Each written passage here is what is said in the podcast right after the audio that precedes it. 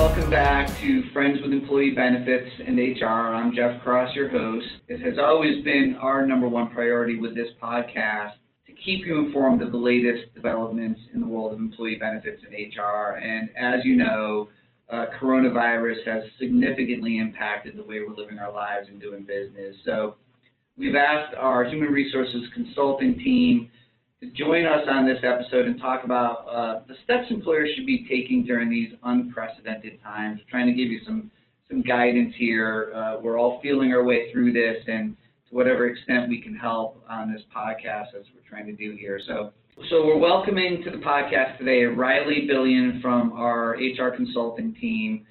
Hey, Riley, I know you've been inundated with questions from uh, your clients regarding this pandemic, and so I really appreciate you taking this time. I'm sure that uh, you're starting to feel your your voice is getting hoarse right now with all the with all the guidance you're giving people. So I really do appreciate it. So let's jump right in, and I almost don't know where to start. There's it's just moving so quickly and so many moving parts, and can be so confusing and overwhelming for people. But why don't we start with you know, what should employers be doing right now? Some measures they should be taking if they haven't already as it relates to COVID 19. Yeah, thanks, Jeff. And you're so right. Things are rapidly evolving minute by minute. And so I do want to preface it, even as you just said, you know, what should employers be doing right this moment? That could change at, at, on a whim, right? So I think the biggest thing is allowing us to be nimble and flexible. However, um, you know, as this is rapidly evolving, we want to ensure that our clients are making sure that their workspaces are safe um, as much as you can moving and transitioning your workforce to work remotely as much as possible um, if you have not done so already. Um, another piece too is prohibiting any non-essential travel um, is a huge piece of this so that we can limit anyone's exposure, both not only to our employees, but to the community as well.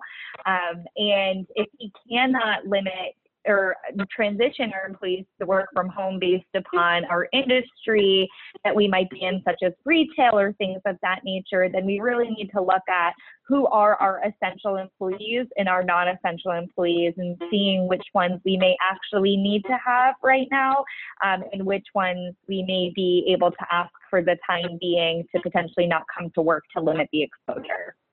Yeah, yeah, I mean, if if the if the guidance is let's not have groups of more than 20 people congregating at one time, maybe you need to think about staggering shifts, right? Things like that to limit the num- the number of people in a in a store, in a in a warehouse, in a manufacturing facility at any one point in time, right? Certainly. So something that one of my clients is doing there in the banking and financial industry, and what they've decided to do is they've decided to break their workforce into three separate groups. And so group one is working for 14 days, while groups two and three are actually kind of either working remote if their job allows them to, or at the time being um, are just being paid for some time off. And then after 14 days, that next group files back in. So there are some options that employers do have on how they can really maximize their workforce while limiting any exposure and risk to them as well. Yeah, yeah. Now, so if if an employer who really hasn't deployed a work at home strategy is trying to do that now, um, what are some thoughts or suggestions or best practices around work at home policy? Yeah, absolutely. So I am seeing a lot of our clients who may have never had a remote access or work from home policy before say this is the time um, and have had to come up with something pretty rapidly. Uh, so first and foremost, understanding that this is new and uncharted territory for both you and your employees is really essential right now. I think a big piece is reminding our employees that this is all new and that they will get into a groove with that there may be a few kinks that we need to work out, whether that be technology wise or things of that nature, but we will work it out. This is a marathon, not a sprint. And so therefore we really need to be able to see to see that finish line ahead, but not feel like we need to get there right in this moment with that being said, I think one of the biggest pieces is that our senior leaders and our management teams need to be in constant communication with our employees. So yes, while you you might not be able to turn around and say hi to a colleague, um, it's so important that as a manager you're checking in with your employees. Um, if you have the technology to utilize video conference or of course uh, phone conference as well, utilize those apps so that you can do that. It makes such a big difference when you can actually lay your eyes on somebody and see their body language as well as hear their tone of voice, not just send an email. If you have the ability as well to utilize an app um, for instant messaging, such as I know some of my clients use Slack or Zoom or Skype messaging, certainly utilize that. Um, although I do definitely understand that this is something that has um, come pretty rapidly, you might not be able to um, deploy that technology right away. Now, kind of getting away from just the communication aspect of it, since this is so new for a lot of our workforce and employees, it's really important that people remember that we need to set expectations. So things um, such as, you know, I do an, expect you to continue your same work schedule from nine to five, to be readily available, to be online, to be at your computer, answering emails, um, but also providing that flexibility, of course, of saying you do still need to schedule your lunch break in. You do need to step away from your desk, and you do need to have a routine with it too. I, I'm always looking for a silver lining. It's almost as if th- this is going to probably uh, be a catalyst to, to to kind of nudge employers who haven't embraced technology to start embracing them better with some of those apps, as you mentioned. I mean, I know company wide, One Digital uses uh, the, the Teams. Uh, and I can't imagine now living without it as we're all kind of working remotely, but, but able to communicate very quickly with one another that way. But also the use of video, video conferencing, you know, uh, as well. I mean, it's amazing how much um, you know, how much paper and how many in-person meetings that are had that probably could be accomplished, you know, without hopping on an airplane and, and using the technology that's available to us today. So, you know, something, you know, in the end will be will be better having gone through this, I think, right? Yeah, absolutely. There's nothing like being a little bit thrown in the deep end to see how fast yeah. you can swim, right? Um, yeah. And I think you're absolutely right. There are, of course, and as I mentioned, you know, there is sometimes with video conferencing or being remote, there's that comfort curve, like a learning curve, but a comfort curve, um, and allowing each other to have that first few days, like, and even saying to your team, like, I know this is uncomfortable, it's a little uncomfortable for me too, but we'll get through it. Yeah, now, if if there there are some jobs that really can't be done remotely. So again, I'm thinking about you reference retail. We have a number of manufacturing clients uh, in, here in Connecticut and uh, throughout throughout the country with One Digital. And so, you know, if you can't do work from home, what can employers do or should employers do to to try to make the workplace safer and and um, you know contain the spread of this? Yeah, absolutely. So you mentioned one thing earlier, Jeff, of ensuring that there is that, that distancing at work, um, making sure that, you know, hopefully there's at least six feet in between people, which is the current CDC uh, suggestions and guidelines right now. Um, now, however, um, there is also some features where if you do need to, based upon your workforce and industry, be having people and visitors come into your workplace, the CDC has deployed what's called a visitor log. And that visitor's log is something that you can have each visitor coming on site or entering your workspace fill out, basically attesting that at this moment they don't have any symptoms, that they're not ill, things of that nature. Um, that's one way that you can curtail, you know, bringing any illness inside. Um, now, also ensuring that your employees know um, that if that they're encouraged eh, um, and should at any point, if they start to feel ill, they shouldn't be coming to work and that they should be going home. Now, with that said, a lot of the questions that come up, and we were seeing employees feeling like, regardless whether or not they feel okay, they feel like they need to come to work because pay um, because they do need to receive that pay. Um, and ultimately, there are a few different ways that employers can treat this and a few different um, new apps that I know we'll talk about in a little bit as well that are coming into play that might be able to provide some relief to those employees so that they feel like they can be home and they can get better before coming back to work.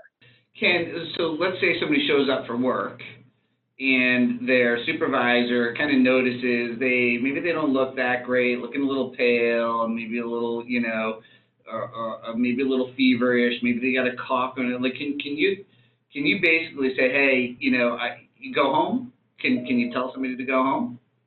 An employer does have the right to do that, Jeff. Yeah, they do have the right to say, you know, I'm seeing right now that it looks like you might not be feeling well. At this point, I'm gonna, I, you, I'm gonna ask that you do go home and either use uh, paid time off, or we're gonna pay you for the time um, that we're gonna ask you to go home. And hey, can you just check in with, you know, for best um, in an abundance of caution, can you check in with a doctor, make sure that you're okay before you come back tomorrow? Things of that nature. And and so also like um, if someone does test positive, if you have an employee, if an employer has an employee who has in fact tested positive for coronavirus, are there are there obligations? Is the employer in some way obligated to then inform the people that work with that person, with obviously without identifying? We don't want to violate PHI or HIPAA rules, but you know, say, hey, listen, someone that you work closely with has been uh, has been has the virus. Um, you know, you need to go home self quarantine. What is the employer obligated to do? Certainly. So the employer does have a duty to, of course, inform anybody who anyone else who may be exposed or in close contact with that employee who may be potentially ill or ill um, they the employer has the responsibility to notify them and to ensure that they are healthy and well too. Um, at that point, as you mentioned, we can't be saying, you know, Jeff or Riley is the one who's ill. It's just it's been brought to our attention that an employee isn't feeling well, is showing symptoms that may be related to COVID or coronavirus um, and also provide them updates as they go along. You know, they're waiting to be tested or they talk to their doctor and right now they don't qualify for testing. Um, it does seem that their doctor has said that this actually may be the flu and not coronavirus. But however, again, in an abundance of caution, we wanted to let you know so that either if you're not feeling well or you start to show symptoms, you can, of course, let us know um, and take time off as you need it. Yeah, now, unfortunately, um, unfortunately, we do have a number of clients who are already at that point where their business is being impacted uh, pretty significantly, and they have to start thinking about uh, maybe let, let, letting, letting people go, downsizing. And then we get into the conversation about, okay, well, do we furlough or lay off? So, what are the differences? Can, can we talk through that a little bit? Yeah, absolutely. These are really challenging conversations for any business to be having. Um, and so I absolutely empathize with any client of ours who are having these hard, hard decisions to be making. However, there are some options when we look at re- reduction in force in, in our workforce at that point, as you mentioned, two of the biggest ones that we're really hearing right now, especially the biggest one being furlough and layoff. And so a furlough is really when we say you, um, we are going to place you on an unpaid leave of absence for a temporary period of time. Um, and we're going to, when business conditions return, we are going to have you back active. And we're so excited for when that happens. We're just really taking a pause on your employment, let's put it that way. Where a layoff is when we actually separate from that employee, that employee's role is eliminated. We do not anticipate that we will rehire in the near future for this role or have a need for this role in the near future. So that's really the two biggest differences. Again, furlough being we're just placing you on a temporary unpaid leave of absence, and layoff being we are separating you from employment. So if I understand it correctly, uh, then it's a little bit easier with if you're furloughing, then when you're ready to have that employee back, you just have them back. You're not rehiring them. Whereas if you if you actually lay somebody off, and then your business environment or position should change and you're like, oh, you know what, I want to, I want to have them back, you actually have to go through the whole new rehire process, uh, if it's been a layoff, right? That is accurate. You have it absolutely accurate. You know, when we look at the two the two options and two of the differences, again, with a furlough, you're really saying, I'm going to pause our employment. Um, when you come back, you're still going to have all of your accrued vacation um, so you can use it in the future because we're all going to need a vacation after this craziness um, and so that you will have that available. You're not providing any final pay or separation pay to that employee on a furlough because they're still retained. They're just right now on an unpaid leave of absence. Where when you're when you're laying somebody off, you're really at this point severing the separate uh, severing the employment relationship at that moment. Can somebody who's been furloughed, are they eligible for unemployment benefits? So at this point, we absolutely encourage everyone to apply. The DOL in specific states have really relaxed their eligibility criteria for unemployment. And so in certain scenarios, yes, employees may be eligible if they're furloughed, if they have a significant reduction in their work hours, as well as if they're laid off. And uh, that's great. And if they're and if someone's been furloughed, it, uh, the employer has the option to still keep them on their medical on the employer-sponsored medical plan too, right? That's absolutely right. Yes. So I do have some clients who have even when they have furloughed employees have said for this period of time while you're furloughed, the company is going to pay 100% of your medical premiums because the, that company was in a position where they could do that. Now, of course, not all companies may be in that position. And so therefore, you still maintain their benefits and the employee would then have to pay their premium share to the employer. Or so or is it an option like if you're furloughed, is that a qualifying event for COBRA? What if the employer if, says, I, I don't want to continue your medical, your, your benefits. Uh, so would they be eligible for, for COBRA if they're furloughed? They're actually, they actually could be, Jeff. Um, and so we definitely encourage you to talk to your benefits and HR consultants from One Digital to chat those different scenarios through because it actually goes back a little bit to your benefit summary plan description and what's written in that. But ultimately, yes, it could be an option. All right, uh, let's let's actually talk about some other uh, some other questions that we're getting from employers. So, um, well, you know what? Let's stay on this whole furlough and layoff because I, I, I want to address this issue of what do employers need to consider when they're thinking about who do we who are we going to let go or who are we going to furlough? I, I, I don't want employers to be in violation of any labor laws or, or non-discrimination laws and stuff like that. So what do what do they need to think about when when deciding who to who to send home? Sure, certainly. And so, absolutely, I agree with you. We want to make sure that we are making these decisions from a business justification standpoint. Um, so, ultimately, coming at it from what does the business need right now? And so, if right now we're not making any widgets, then we might not need any widget makers, right? Um, but ultimately, you know, if we are making a select number of widgets, for example, we may not need all 10 widget makers. We may only need five widget makers. And at that point, then that question comes in well how do we select those five people? That really has to come back to a business, justification. Um, some of my clients go through um, different parameters that you know is it based upon seniority? Is it based upon xyz again this is where it's really important that you have an analysis in place so that you can point back to the business justification and business reason for why you're letting one person go or furloughing one person over another, and so that you aren't um, creating any discrimination, even adversely, right? It's not our intention, unintentional discrimination. Yeah. I mean, I imagine it would not be okay for an employer to say, okay, we've got 10, 10 widget makers and we need to let five go. So we're just going to take the five that we that are, that are most senior and therefore paid the most you know, like would that be wrong, or could could an employer do that because that's going to save them the most money?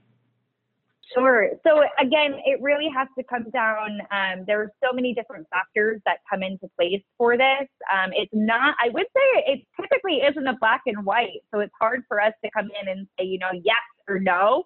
Um, but Yeah. and, and there are instances where seniority may play a factor. Absolutely. Is, is there a limit to the amount of time you can furlough somebody? So interesting. You bring up a really good point about temporary layoffs. And so again, they're temporary in nature and they want to be reassessed on an ongoing basis. Now, of course, we can't sit there and say you're going to be furloughed for a year. My goodness, that isn't very temporary, if you would say so. Um, when we've talked with legal counsel, they there isn't a hard and fast number that they've advised us on, but they definitely say, you know, somewhere let's keep this, you know, less than six months at least. Got it. So there's some gray area there, but, but it cannot be, you know, the guidance there would be, look, anything over six months, it really becomes more of a, of a layoff scenario. Certainly. And one thing I've definitely talked with my clients about too is that when you are furloughing someone, the intention right now is that business conditions will return and they're going to return rapidly. That's everyone's hope, right? If we get into a situation down the road where we see that business conditions either do not return as anticipated or they may potentially decline as well, those furloughed employees at that point could then turn into a layoff scenario too. So there are a few options. I think the best case right now is let's just deal with what we have at hand right now in this moment, and then we can cross that bridge if we need to. Yeah. I'm, uh, I'm gonna bounce around a little bit here, so my apologies, but, but we, we talked about, you know, what, what happens if, if an employee is sick, an employer can say, hey, stay home or, or go home. But what, what happens if, so that it's, you don't have work at home, you're expecting your employees to come to work, you're taking the necessary precautions to try to curb the spread of this, but, but people are supposed to come to work, but somebody says, no, I'm not comfortable coming to work, I'm not, I'm not sick, um, I'm not, I haven't, you know, I don't, I don't qualify for a self quarantine, but I'm just not comfortable coming to work right now. Uh, you know, can an employee do that? Just refuse to come to work? So a few things. One piece is I would want to better understand why that employee doesn't necessarily want to come to work. If they're saying for any reason, you know, hey, this person right next to me is ill and they're at work and that's why I don't want to be here, of course that's a concern that the employer should be taking care of and responding to. Um, that could be a justifiable reason why the employee might not want to come to work. However, if there isn't, say, a positive case or even a presumptive case, everybody in the workforce is healthy and well, um, and the employee is just choosing at this moment to not come to work, then at that point, um, the employer does have the option to say, okay, um, ultimately, again, this we're we are taking the precautions necessary to ensure that this is a safe work environment. If you're choosing to not come to work, we are going to ask you to take paid time off that you may have available for this. Um, it, as well as if you don't have PTO available, it could be unpaid leave at that moment. Got it. Okay. All right. So, you know, a lot of the questions that, that, that I think are out there right now, and we, I'll preface this by saying we, we, we really don't have all the answers. There's still a lot of confusion here, but it's around, okay, is it, does someone take paid time off, or is it family leave, or is this a short-term disability uh, situation? And so, uh, we know that there was, uh, very recently, the coronavirus relief bill passed and signed by the president. And I, just want to chat about that really high level because, because I, I think we're all still trying to get our arms around it and exactly what it means. But my understanding, Riley, of this is that there's really kind of two, two main themes to this bill. One being, if you have a, a, a child under age 18 and you have to be home to take care of that child because school is closed, um, and, and you got to be there for, for essentially daycare purposes, that uh, you're, so, you're that, that you now have uh, paid family leave available. Um, is that is that right? Is that one of the main provisions of that bill, as you It understand is.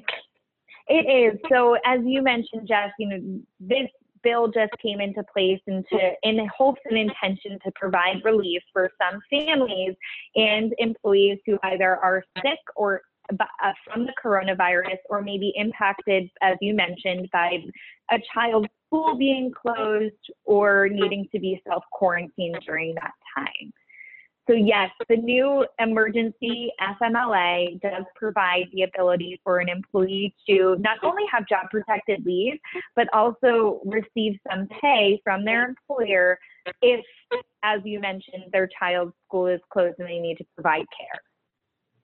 And then I think there are some tax credits for, for whatever costs uh, an employer incurs associated with that paid that paid time off as well. But but at the same time, so I think it's 12 weeks of FMLA, but the first 10 days can be unpaid, right? Yeah, you're right. It can be unpaid, and that's where we get into a lot of the questions of, you know, well, the employee can potentially use their accrued and unused PTO time, of course, um, they cannot be required to, but they could use it. Um, another piece as well is, as you mentioned, is there's the emergency paid sick leave. And so that is available for me as an employee if I have to self quarantine, I've been diagnosed. Or you're taking care of a, of a, of a family member that's been diagnosed uh, as well. I think that, that that allows for paid sick time, even for caring for a family member too. Um, and and so the, the listen, the point here is there's still some confusion around this. We're still trying to understand exactly what the provisions of this particular bill, uh, how how it might uh, um, how it might interact with or um, how how it relates to other relief bills that are being passed, how it coordinates with short-term disability plans. Uh, and regular state family leave, uh, you know, federal or state family leave, and so it's there's uncertainty, there's gray area, and I mean, it seems to me what we really need to recommend above all else is some patience here. Patience on the part of employers, as as even the experts uh, try to get their arms around all this all this stuff, and patience on the part of employees who are who are being impacted, right? Yeah, absolutely. It's patience all around. And I think it's also patience between employees, their managers, their managers and employees, um, patience with the experts who are out there, um, the CDC, even, right? It's just having patience with everybody. This is uncharted territory for each individual person across the world. And so when you put it into that perspective, it really kind of level sets and reminds us all that we're all on this this playing field together and we're all trying to figure this out together at the same time. What else are you hearing, Riley, from uh, from your clients, from employers and HR managers? Anything we didn't really talk about today that you've been that you've been encountering? Yeah, so one of the biggest things that when I chat with my clients, I'm typically speaking with their senior leadership team. And as we just talked about, Jeff, this uncharted territory, not having the answers, which is really, really challenging. I think it's challenging uh, for individuals to not have the answers, but also knowing that you have a workforce who's looking to you for the answers as well. So, really, what we've been recommending, of course, is just to be that authentic transparent leader with your workforce. This is such an opportunity for you to build trust with your team and your team to have trust in leadership throughout this time. So saying things of like, this is the information that I have currently. This is all rapidly evolving. Thank you guys so much again for your patience as we try to figure this out together. But this is what I know, and this is what we're doing about it. Um, and here's where we're going and also just providing that background and context of the decisions that we are making, again, by being authentic, picking up the phone, having those conversations. Um, it's very, very important, especially as a senior leader or HR manager at this point, to ensure that you're getting in front of your people um, and empathizing with them. I guess what that means is there's really no such thing as communicating too much right now. When there's uncertain times you know just this sort of constant communication uh, and even if it's even if it's to admit like I, I don't have all the answers right now but we're going to figure this out together as we go right? There's value to that. Certainly there is absolutely. And you're right there's no such thing as too much communication. Uh, also sometimes saying, I've, I've had senior leaders and I've said this uh, myself to some clients of, I'm, I know you're getting bombarded right now, right? There's so much information. I know that we're coming at you and you're seeing emails from me every, every hour because these are updates that are really pertinent to our business. So thank you so much for being on the front line of this with us. Yeah. Riley, any last thoughts before we before we kind of close out uh, this this episode? So I really think this is all evolving at a rapid pace. As I mentioned before, Jeff, this is a marathon, not a sprint. Um, so providing you the ability for your you and your team as our clients to do some workforce planning. We're here to partner with you as we look towards some of these questions that we've had come up throughout the episode. Um, don't hesitate to reach out so we can talk through your specific details with you. Riley, we end every episode with rapid fire questions, and, and I know this is a very, this is a tough subject for everybody, but let's let's end on a on a bit of a lighthearted note where we try to get our under get to know our guests a little bit more with a, a few questions that just top of mind answer. Don't hesitate. I'm going to ask you a few questions here. You ready? Sure. Okay. Okay. Cats or dogs? Oh, dogs. Favorite band? I don't have one. I'm going to take that answer. If you had one superpower, what would it be? Oh my gosh. Um, if I had one superpower, what would it be? Reading people's minds. Love that one. If you weren't doing what you do now, what would you be doing? Oh, certainly. As a profession, mm-hmm. I would be a, a nutrition and fitness coach. Awesome. And lastly, our theme at One Digital this year is to, to be bold. And so, what does that mean to you? What does being bold mean to you, Riley? Absolutely. It means being vulnerable and being authentic and sharing authentically um, and making mistakes. My big mantra for this year is fail forward. So, embracing failure and not having to be perfect and failing and trying again and failing and trying again. Awesome. Yeah, that's great. If making mistakes is being bold, then I'm about I'm about as bold as it gets. All right, Riley, thanks so much for joining us today and keeping us informed. Uh, I think it's been a great conversation and it will be helpful to our clients and, and, and the listeners out there. As we know, things are changing very, very quickly, and in an effort to keep everybody up to date, uh, our HR consulting team has created a coronavirus advisory hub with a lot of resources, videos, info briefs, and key information just to help you navigate through this evolving situation. It's it's on the One Digital website. Uh, so if you haven't if you haven't seen it yet, uh, check it out. If you like this episode, please leave a review. And as always, folks, be sure to subscribe to the podcast so you can be the first to know when the next episode drops. Thank you so much for tuning in. Hey, everybody, stay safe and well. Take care of yourselves out there.